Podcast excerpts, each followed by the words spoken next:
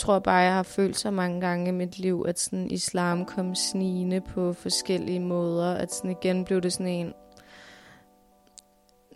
hvor er det vildt. Altså, der er et eller andet her, som jeg skal undersøge.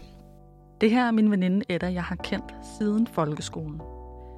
I sommeren 2019 tog hun for første gang en beslutning, jeg har vildt svært ved at forstå. Hun blev muslim, og pludselig er vores liv blevet meget forskellige. Der stod der sikkert en lille glas vin ved siden af, eller en øl. Og nu er der lidt vand i stedet for. Men med alt det, der følger med, er det også noget af en omvæltning for Edda. Og beslutningen har konsekvenser for forholdet til hendes familie og venner. Det var, sådan, det var alt, alt, alt det, jeg ligesom frygtede, der ville ske. Det sker. At miste dem, og vores venskab vil blive anderledes. Og, og det er bare anderledes.